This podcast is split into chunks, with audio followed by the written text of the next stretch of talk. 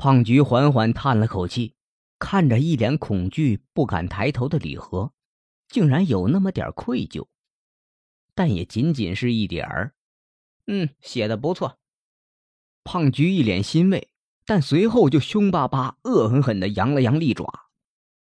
按理说，本喵王应该饶你一死，但如果你泄露了我的行踪，我绝对不会说出去的。大人饶命啊！李和浑身颤抖的说道：“胖菊皱了皱眉，嗯，这样吧，我给你两个选项。第一个呢，被本喵大王杀死灭口。嗯，而第二个嘛……”胖菊眼中露出一抹邪恶的笑意。李和连忙大喊道：“我选二，我选二，我选二！大人，我选二，我选二啊！大人，我选二。”五分钟后。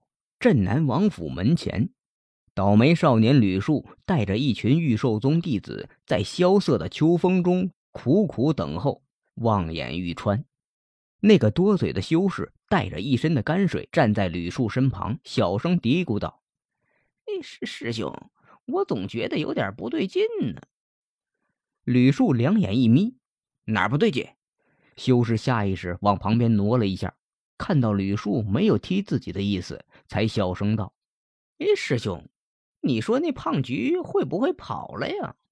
少年吕树一愣，下意识道：“不会吧？他刚才不是挺威武的，放狠话，让咱们在这等着吗？”我觉得应该不会。少年吕树点点头，深信不疑。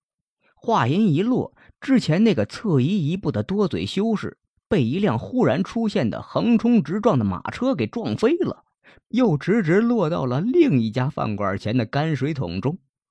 而那辆继续朝着吕树冲去的马车，则被少年吕树一根手指止住身形。众人满是同情的倒吸一口冷气：“你丫倒是躲着点，吕树师兄啊！这完全是走哪儿哪儿倒霉的神人，你到现在还不知道吗？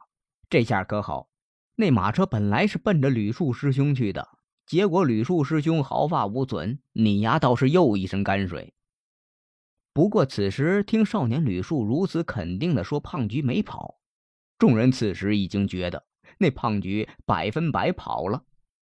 毕竟自家师兄这体质实在是太耀眼了。基本上每当少年吕树认定了某件事的时候，那件事的发展就会与他的猜测背道而驰。比如在赌场，只要少年吕树牙大，那师兄弟们就清一色牙小，绝对稳赚不赔。所以师兄弟们还挺愿意跟少年吕树一起去赌场的。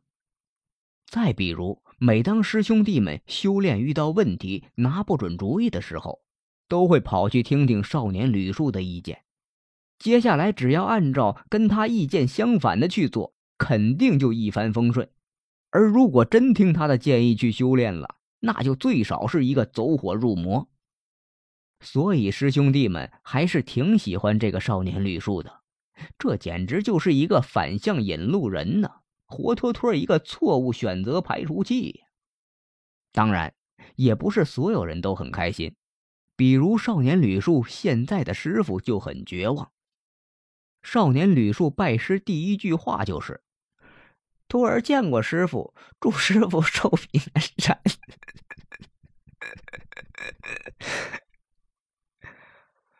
徒儿见过师傅。